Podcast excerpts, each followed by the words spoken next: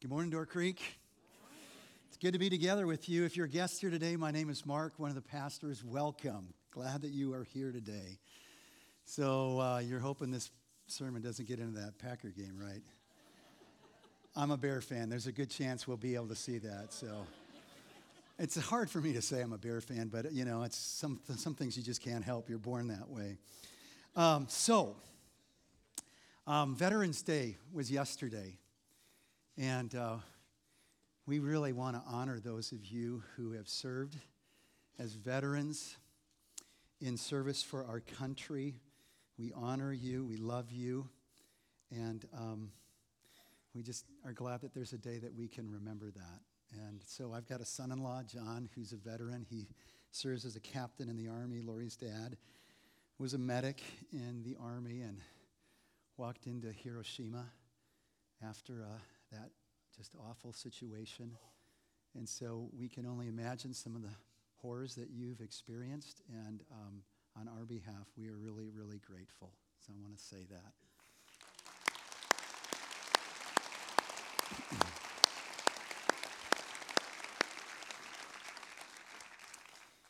It was a horrific day in Sutherland Springs a week ago. And uh, the, moves, the, the news cycle moves on, doesn't it? And their lives don't. And uh, I want to just together just lift that whole situation up in prayer. Would you join me? Lord God, you are the Father of all mercies, the God of all comfort. Have mercy, bring comfort on all who mourn and grieve, especially those down in Sutherland Springs, Texas and those who were reminded again in places like Charleston, South Carolina. Lord, you alone are a refuge and strength in a day of trouble. And for that reason, we will not fear, even though the mountains fall into the heart of the sea. So, eternal God, wrap your loving arms around those whose worlds have fallen in around them, those who are mourning those who are reeling, those who need healing, those whose lives are in the balance, those whose lives will never be the same. Lord, we believe that only you can bring good out of this nightmare.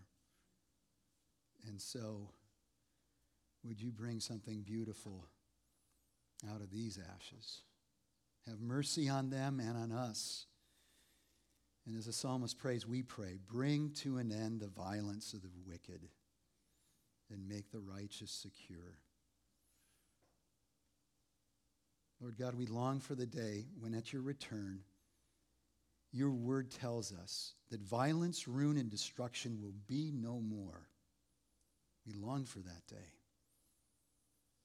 And until that day, may we live for you, love for you, and pin our hopes fully and solely in you, the Prince of Peace.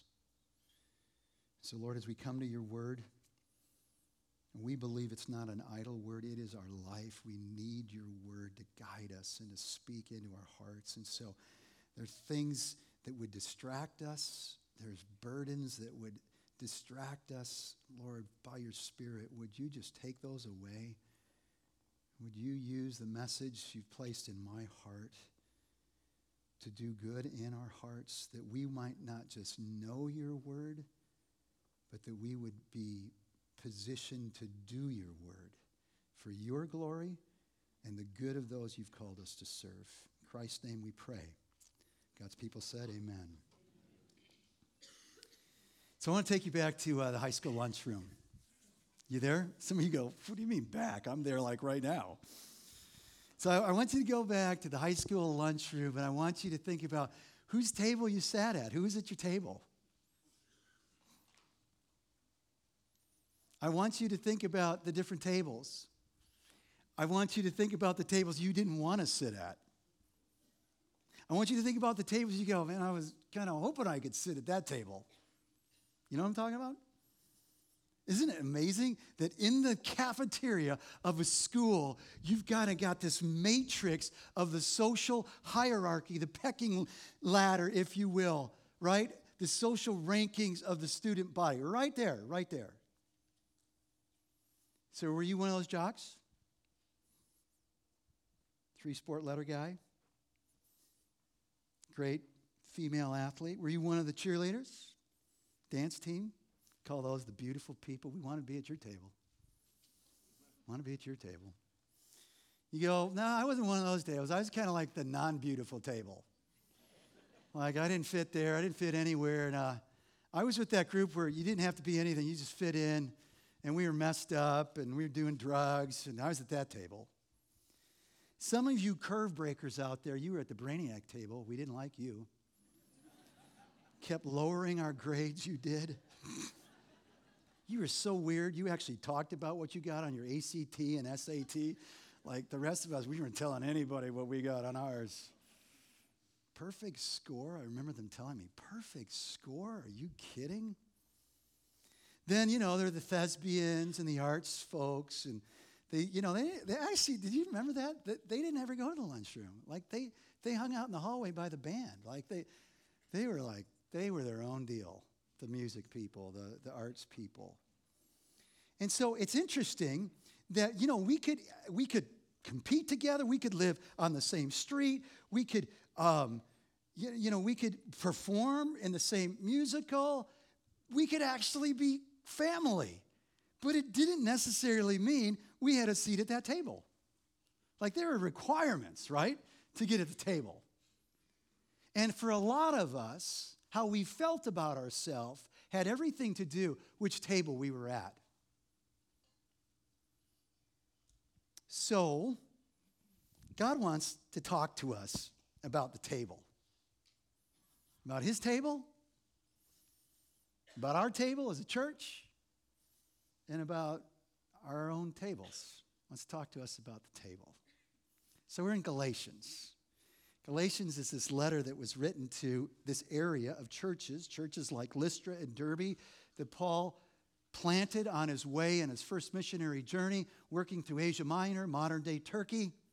And he's sending it to a group of churches, and he's concerned about this singular point. And he talks about in chapter one. He's concerned that the churches that had a good start, as they heard the gospel that Paul preached, are now deserting it. They're deserting this God of grace and the gospel of grace and living their lives in the grace trusting in grace alone, through faith alone, in Christ. And he's concerned that they're deserting the gospel. And so he's writing this letter. And in this letter, he's going to make it really clear that you may be tempted by these false teachers and these false believers that are creeping and infiltrating into the church into thinking that actually there's more than one gospel. He says, actually, that's not true. There is no other gospel. They're telling you it's another gospel, but there is no other gospel. There's only one gospel. And so strong is he about this conviction, he says, Look, if I or even an angel came to you and started preaching a different message, a good news message of God's love for us in Christ, whereby we are forgiven and restored into this relationship with God by God's grace alone, through faith alone, in Christ alone. If anybody else brings you anything that says, that's good, but it ain't enough, a curse be down on their head, on my head, on an angel's head, on anybody. There's one gospel. And then he defends. He defends his message. He defends it on motive. Hey, I'm not trying to please man. I'm not shifting up the message so that I got more friends who are Gentiles. He says, I'm, I'm doing this to please God. This is God's message. He talks about the origin of his message. He says, by the way, these believers are saying, what does this guy Paul know? Like, who's Paul? Like, he didn't come from headquarters. I didn't hear he come from Jerusalem. Who's this guy, anyways? Paul says, Well, just so you know, the message that I shared with you, Galatians, I didn't get it from any guy. I didn't go to any class. I wasn't taught it by any man. I got it direct from Christ by a revelation. The resurrected Christ met me. It's supernatural, it's beyond description, but he spoke to me and he gave me the truth about the good news, this gospel of grace. He says, and when I received it, I didn't even consult with any other human being, not the apostles. In fact, he says, I didn't go down to Jerusalem three, until three years later. And it was just kind of like to have coffee. We didn't even bring it up. I met the guys.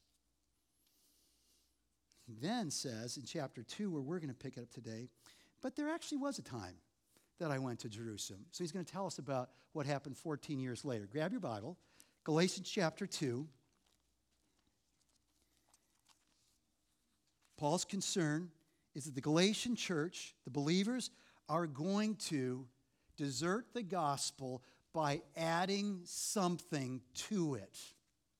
That they're being duped into thinking that Jesus is great, but he's not enough. You need Jesus plus. Now, let me say, we're reading a document that goes back 2,000 years. This is early first century, somewhere right around like 50 AD, one of the first letters written in the New Testament. This is early history, but this is like so contemporary in its thrust and impact because there's a lot of Jesus plus going on today, and we need to understand Jesus plus is a primary way that we desert the gospel. So he talks about, hey, you know what?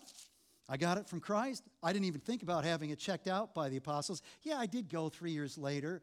Oh, but by the way, then 14 years later, I did go down. Not because I was called into headquarters. Here's what he says, verse 1 of chapter 2. Then, after 14 years, I went up again to Jerusalem, this time with Barnabas. I took Titus along also. I went in response to a revelation. In other words, he didn't get the memo from James, the leader of the church in Jerusalem, signed by Peter and John that said, Paul, we need to talk. You need to get up here quick because we've got concerns about the message you're preaching to the Gentiles. He said, That never happened. It was God who spoke to me again in a revelation. He goes on, and meeting privately with those esteemed as leaders, I presented to them the gospel that I preached among the Gentiles. I wanted to be sure I was not running and had not been running my race in vain. And when we read that the first time, we go, well, it sounds like he's concerned about maybe he's got the wrong message. He says, I, I, and since I wasn't thinking about going down there, but God made it clear I should go down there, I, I presented the gospel because I wanted to be sure that I was not running and had not been running my race in vain. And we go, well, maybe Paul's having second doubts. Maybe he's entertained the thoughts of these false teachers and believers who are saying Jesus is great, but he's just not great enough. You need more. You need to go back and keep the Old Testament law. This would be true for any Jew that's following Jesus, and especially true for a Gentile. They got to be a Jew before they can be a Christ follower. And maybe Paul's having second thoughts that maybe, maybe I had messed up. No, it's not. It can't be. It can't be that. He's been preaching this message for 14 years. He said, I wasn't even thinking of going down and getting a check until God said, You need to go down to Jerusalem and meet with the leaders of the church there. What was at stake here was not his message, but his mission.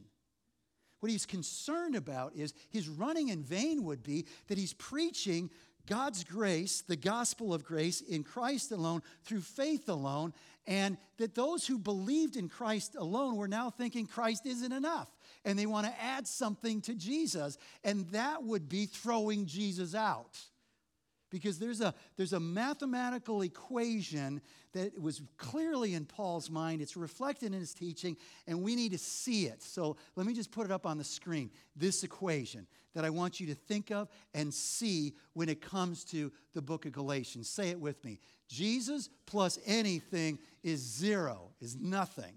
Say it again Jesus plus anything is nothing. It's nothing. And that would be running in vain. If these guys actually threw out Jesus when they thought, well, maybe I, Jesus is good, but just maybe a little extra law keeping here just in case I covered both bases, a little of my good works, a little of Jesus' good works. And man, that's like a really good portfolio for my eternal future. I'd be running in vain, he said. I'd be running in vain. So he goes on, yet not even Titus, verse 3, who was with me, was compelled to be circumcised, even though he was a Greek. So he's saying, Look, I took Titus and I took Barnabas, and by the way, Titus is a Greek guy. He's not circumcised. And we went down there. We were talking about my gospel. We were talking about my mission to the Gentiles. And Titus didn't walk out of Jerusalem circumcised. He didn't go, oh man, I missed that point. I'm supposed to get circumcised. I need to follow the Jewish customs and the law in order to be a Christ follower. No, he, he left as he came, an uncircumcised Gentile. This matter arose because some false believers had infiltrated our ranks to spy on the freedom we have in Christ Jesus and to make us slaves. We did not give in to them for a moment so that the truth of the gospel might be preserved for you. Oh, I love his love for his Gentile brothers and sisters. So he says, here's the reason this is an issue. Because some people, these false teachers and believers, have slipped in. They've infiltrated our ranks. And they're duping these Gentiles into thinking Jesus and faith in him is not enough, but they actually need to be circumcised and keep the law. So there's this really interesting story out of World War II where the Germans infiltrated the, uh, the American military. So this, this is uh, Europe. This is right before the Battle of the Bulge. And uh, there was a special brigade within the German army that was made up of these soldiers that spoke really good English. And as they captured American soldiers, they would put them obviously in American uniforms. And as they got a hold of Jeeps, they had them riding Jeeps. And they looked just like the real thing. And they sounded like the real thing. The uniforms, the Jeeps, they got the MP badges on them, and they're directing traffic in the wrong way. The Battle of Bulge is this way, and they're saying to the convoy, This way, guys, this way, guys, this way, guys. They infiltrated the ranks. And Paul's saying, These false believers have come, they're going, uh, This way, guys. You got to pick up Judaism. You got to pick up a life of doing good works, a life of fulfilling the law that begins for the men with circumcision. Now, they weren't just leading him astray there in Galatia. He says they were leading him into an ambush to capture them, to take them captive, to enslave them. So the paradigm is the gospel of grace frees us. It frees us from the penalty of the law, which is death. Death. It frees us from the guilt of, of, of, of the law, not being able to keep it. It frees our conscience, it frees our life to live for God in a way that we never can if how we live with God is by perfectly keeping the law. It frees us, but he says it's Jesus plus stuff that's just as current today. That actually enslaves us. How? Well, man, now our focus isn't on a relationship. It's on all these external uh, religious things that we need to do and things that we should not do. So, all the particulars of the law. Some of us grew up in constructs like that Protestant, Catholic, you name it, all kinds of religions. In fact, the grace of the gospel is the singularly unique thing of all other religious constructs that it's a free gift, that it's not anything we do or deserve. Everything else is some kind of effort that we bring into the picture that makes us right with God, that secures our eternal life with God. And so it enslaves us by we're, we're all these rules and regulations. And what's worse is there's like these there's these leaders that know the rules and they're like refereeing our lives and they're telling us when we messed it up and, and that's really boggling because we know they mess it up too. And so that's messing with us and that's enslaving us. And, and then there's just, there's the burden of all the different things that I got to keep track of. And then there's this growing guilt, like, I'm not doing really good at this. And then there's this growing anxiety, like, ah, what if, what if God doesn't grade on a curve? What if, like, what if it's not good enough? It's enslaving us to the penalty of a life separated from God. The gospel of grace frees the Jesus plus, the gospel that is no gospel enslaves. That's what he's talking about. That's what he's talking about. So he goes on and he gets to this whole matter of bringing his gospel message before the people, the leaders, the esteemed pillars. Verse 6 As for those who are held in high esteem, Whatever they were makes no difference to me. In other words, he's saying, look, they may be leaders of the church, but at the end of the day, I, care what God thinks about my message, is what he's saying. God doesn't show favoritism. They added nothing to my message. So just look at that. So I went down after 14 years, I laid it out. Here's my mission to the Gentiles. Here's what I'm proclaiming to the message, the hope of the gospel, all about the grace of Christ and trusting in Christ alone, his good work on the cross on our behalf, and that's it. And they didn't say, ah, Paul, like you're missing, you're forgetting. Like, what about the law? They didn't add anything. They didn't add anything. It's faith in Christ alone. Faith in Christ alone that makes us right.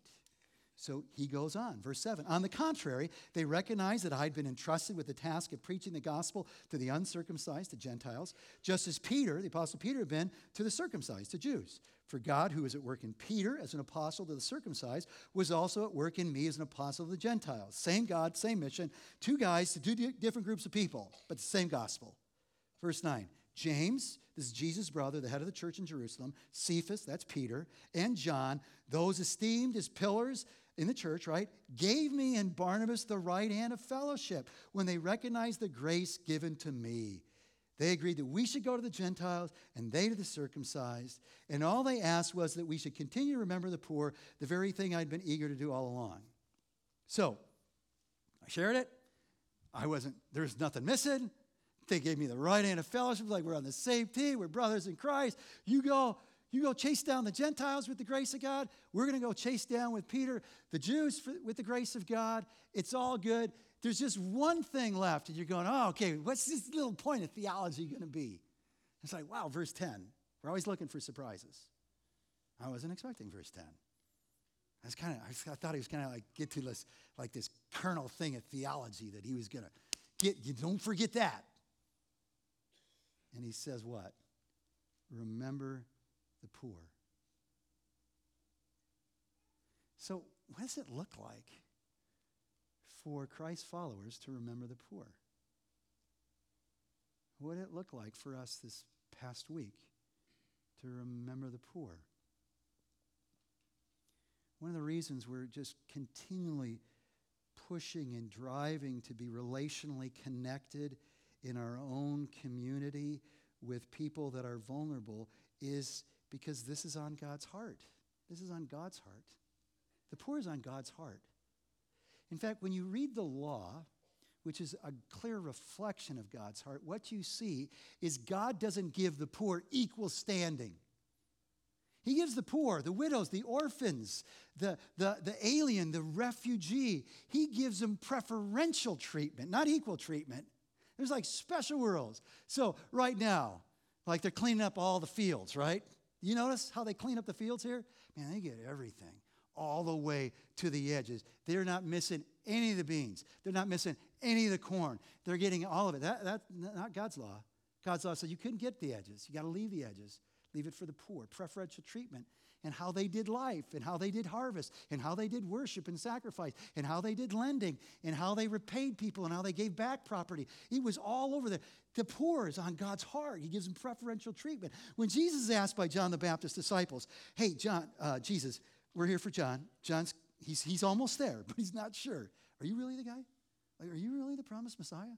He thinks, I mean, he's almost there.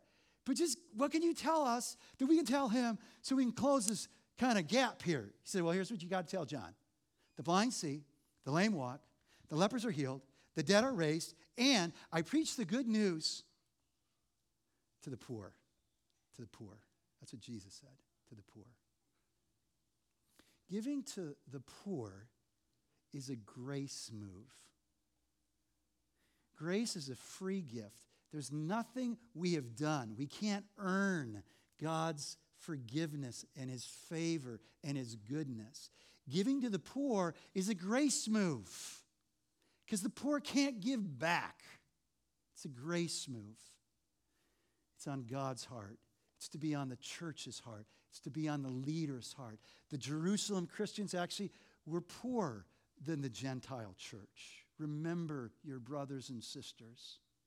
Remember the poor. Paul says, I'm glad to do that. I'm glad to do that. We read later in Acts 24, after an absence of several years, I came to Jerusalem to bring my people gifts for the poor and to present offerings. That's what the church did so beautifully, caring for those within their own family who are of great need.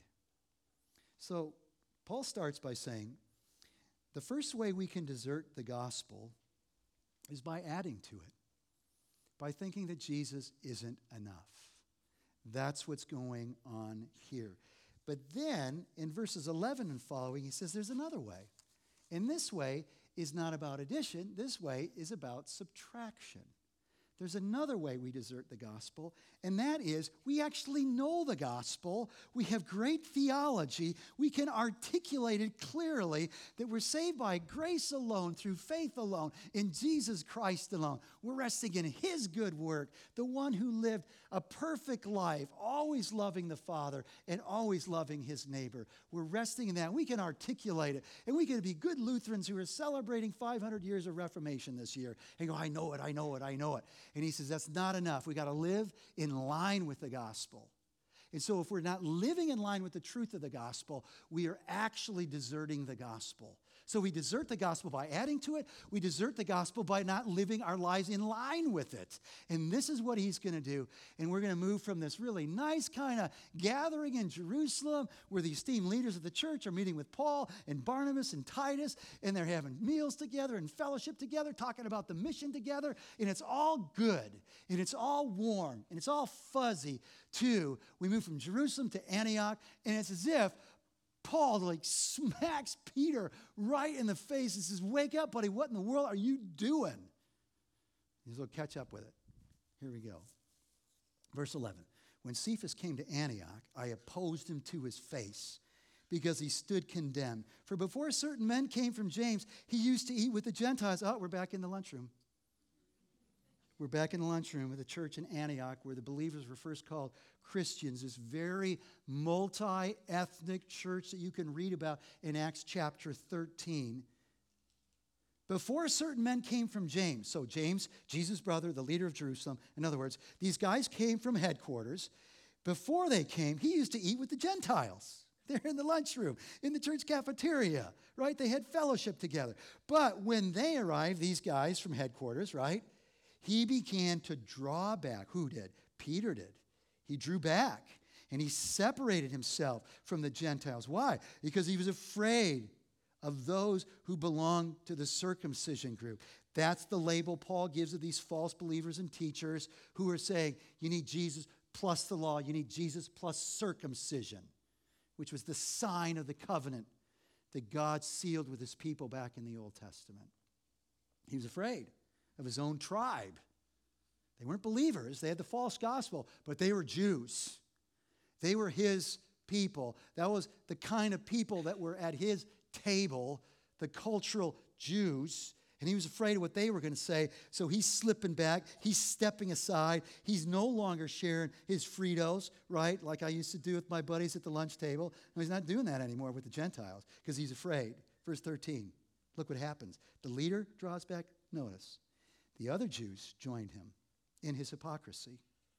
So that by their hypocrisy, even Barnabas was led astray. Like, this is the great guy, the son of encouragement, who took Paul under his wings to say to the, to the leaders in the church, he's a good guy. You can trust him. I know you've, you've been freaked out by this guy and, and wishing that he'd never show up in your synagogue, but he's been really converted. Even that guy was led astray. And when I saw that they were not acting, here it is, in line with the truth of the gospel. See, it's a gospel issue what's going on here. Oh, you could say, well, it's a pretty big integrity issue, right? We go, it's a pretty big relational issue going on in the church. For Paul, this whole matter of how he was dealing with people of other ethnicities and race was a gospel issue. And he wasn't going to get sidetracked and give him a courageous pep talk. You got to be stronger. You got to be stronger when these people come. He didn't chide him for his lack of character integrity. He went right to the gospel. This was a gospel issue, and it had huge stakes for these Gentiles and their future standing with God. Because if they buy the lie, Paul knows Jesus plus circumcision is what? Nothing. Jesus plus doing your good works, it's nothing. And their life with God would be jeopardized. And their life within the people of God would be segregated. So there would be going forward from this day, there would be this Jewish church of Christ followers, and there would be this Gentile. The stakes were huge.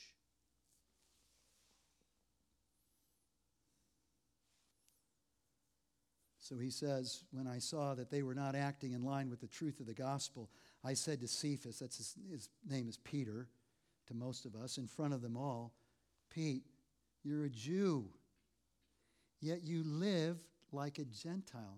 Peter, you no longer keep the law. Remember, you had the vision, the sheet came down, God said, Rise, kill, and eat. You said, I can't, I can't, I can't, I can't, because that's all the stuff I've never eaten in my life. I can't eat it. The ceremonial law says, You cannot eat this unclean meat. And God says, These things are no longer in play because of Christ. And just as you can eat this meat, you can have fellowship with Cornelius, who you're going to meet and who's going to receive the Spirit, and he is going to be your brother in faith. This is Peter. And he says, Peter, you've been living like a Gentile. In others, you're not keeping closely the law. You live like a Gentile, not like a Jew. How is it then that you force Gentiles to follow Jewish customs? And we go, well, how did he force them? There's nothing in the text that Peter swapped the gospel message and he went to a Jesus plus. He forced them into concluding that the Gentile needed to become a Jew because he no longer fellowshipped, that they no, no longer had unity in the gospel, that their unity would now have these cultural accoutrements to it, so that they had to be Jewish and keeping the customs of the religious laws of Judaism, that he would force them into it. He says, verse 15, we who are Jews by birth and not sinful Gentiles, he knows he's sinful too. He's just making the polar opposites here. Know that a person is not justified by the works of the law. Supposedly, we've always thought that we're better than the Goyim, the Gentiles, those dogs, those barbarians that do all kinds of crazy sacrificing to all their gods. But we know that we can't be justified by keeping the law, by, by works of the law, but we're justified, we're made right, we're declared righteous, we're no longer condemned by God through faith, by faith in Jesus Christ. So we too have put our faith, the Jews have put our faith in Christ Jesus, that we may be justified by faith in Christ and not by the works of the law, because by the works of the law, no one will be justified.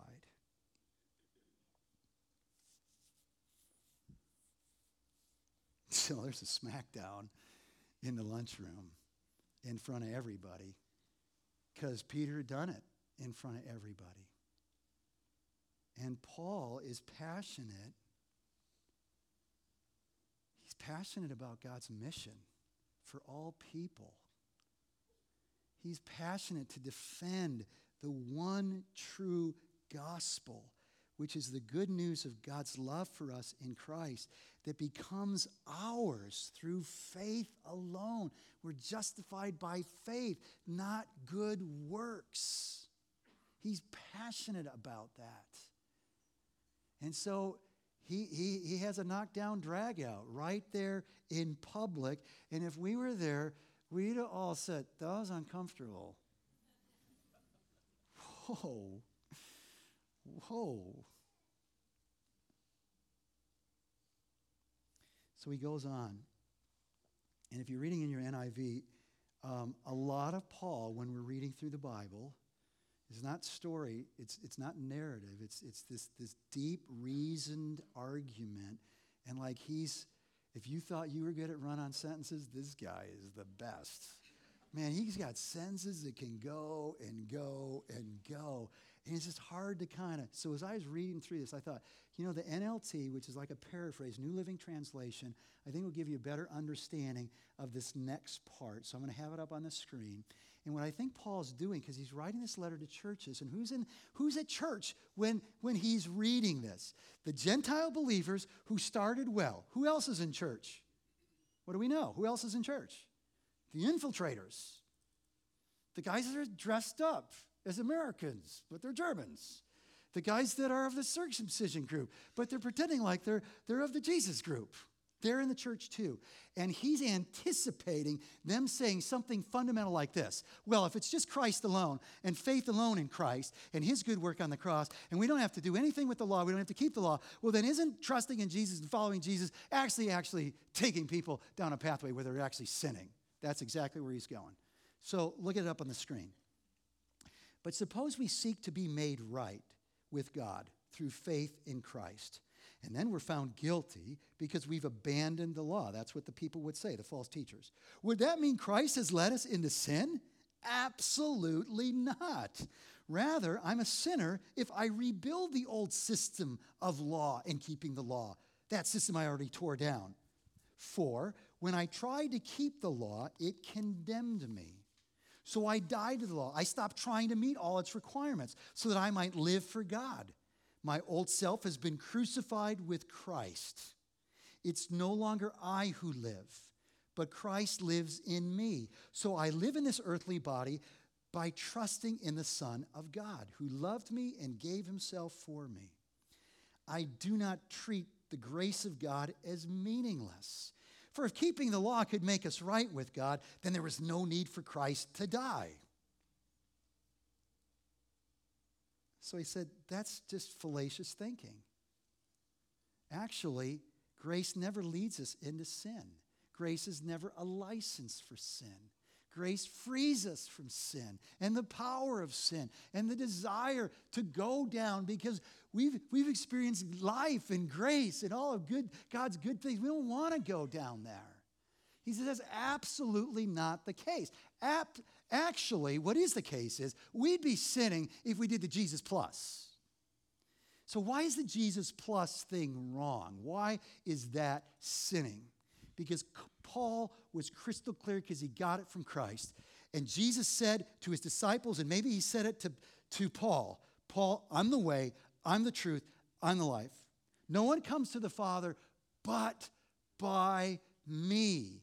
He says there's one bridge to God and it's Christ through faith in Christ. And if you got people that say, no, actually, that is the first bridge, but you didn't know it, there's two bridges. You got to take the first bridge. Then when you get over the, the first bridge, look for that second bridge. It's called good works.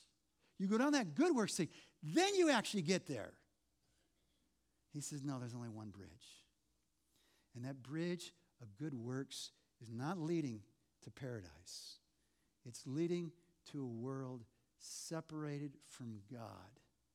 Because at that bridge, that second bridge, your faith has now moved from Christ alone to Jesus plus me. That you have become your functional Savior. That's why it's sin. I love what Keller says Christ will do everything for you or nothing. Christ will do everything for you if your trust is in Him alone. He will do nothing for you if he's just like, hey, I'm just like a little bit of Jesus right here, a little bit of my own good work stuff right here. I'll take a little bit of this Eastern philosophy because that's kind of cool too. And I'll take a little of this back here from my past and I'm going to put it all together. That's like, that's a really good spiritual portfolio. Like, that's covering all the bases that I know. And Paul says, once you added anything to Jesus, you got nothing. You've got nothing. So let's talk about three tables. The first is God's table. Are you crystal clear today on how it is that one is invited to the table? Are you, are you crystal clear? Galatians 2 is saying, race, that doesn't get you to the table. Culture, that doesn't get you to the table. Let me add to that your social economic status, that, that doesn't get you to the table. Your success, your, your educational degrees, that, that doesn't get you to the table. Your wealth, that doesn't get you to the table. It's not your manners. You know, I grew up with three sisters. You know what that means? I had four mothers. And every time I went to the dinner table, I was being instructed on, you know, table manners. It was so painful. so painful. And I think actually there's a bunch of us that think the, the way to get to God's table is to be a well mannered person, to be a, good person. And we go, you know, I'm, I'm trying to be a good person. I'm not perfect, but I'm trying to be a good person.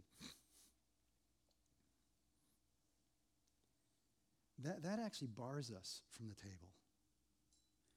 Because the posture of a good person is, I deserve a seat at the table. And the whole nature of grace is as a free gift that isn't conditioned on we've done the work. Grace is unmerited favor. We didn't earn it, we didn't deserve it. The, the storyline of the Bible is we didn't even want the table. We pushed away from the table in Genesis 3 and said, Nuts to you, God. We're going to set our own table and we're going to pick our own friends, and I'm going to be God of my life. Do you know? Are you clear that the invitation to be at God's table is open to everyone, but it's only by His grace. Then there's a second table question Are you clear about who actually will be at God's table, starting now in, in heaven? The, the gathered people are gathering, and one day will be complete when Christ comes back. Are, are you clear?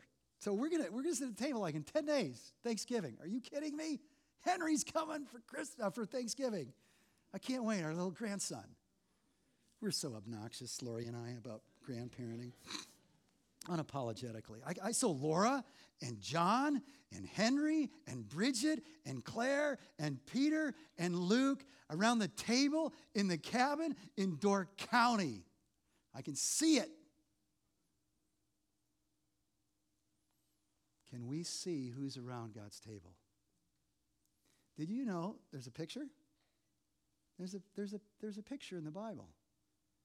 You can read it and you can see it. It says in Revelation chapter 5, again in Revelation chapter 7, the picture is people from every nation, tongue, and tribe. Amen. Amen. So that's our hope, you guys, at Door Creek. By God's grace, our desire is to be a Christ centered church for all people, where the power of the gospel is continually transforming lives of people of various political persuasions and economic statures and places in society and marital statuses in all the different ways that we can slice and dice people united. The races the nations united by the gospel. And so then we ask is, do we want that? Do we want that kind of a table door creek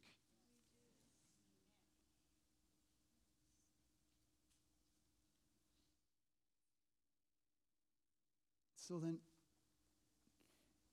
do you think it's fair to say that maybe our corporate table won't be much better than the, the coming together of our individual tables? Is that, is that fair? And we go, man, yeah, we want it. Well, do, do we want it at our table? Do we want it within our family? Do, do, do we see the profound power of the gospel to unify things that, that just in, in, in the minds of so many of people living today are disparate and don't belong together? I mean, are, are, are, there people that if you knew how they voted, if, if you knew different things about them, w- would you really want them at your table? Do we, do we really believe the gospel's greater than that? Oh, that we would have tables that reflect the grace of God. Having been invited to his table, May we spread a table at this church, in, in our apartments, in our condos, in our homes, in our dorm, dorms. May, may we have tables that reflect his beautiful grace till he comes, till he calls us home. Amen. God, help us. Help us to throw out anything, anything, Lord, that we've added to you. Help us to be sober and clear about it. Spirit, just as, as Paul just confronted Peter sternly but in love, would you show us? Would you show us even what, what Peter had, this great apostle, this, these racist attitudes, Lord? Would you show us that? And would you, by your grace for your glory, bless this church to be a Christ centered church for all people? And open our tables and our hearts and our lives and our relationships to people that aren't at our table. Open them wide, Lord, for your glory. Mm. In Christ's name, amen.